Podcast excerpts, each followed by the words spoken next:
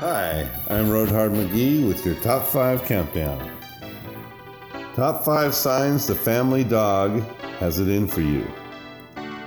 Number five, you never should have named him Widowmaker.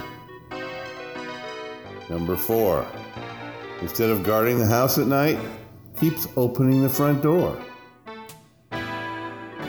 Number three, your computer search history includes someone searching how to get rid of your master.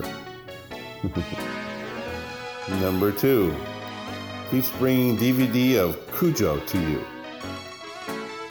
And the number one sign the family dog has it in for you is dog saliva on roller skates left on stairs.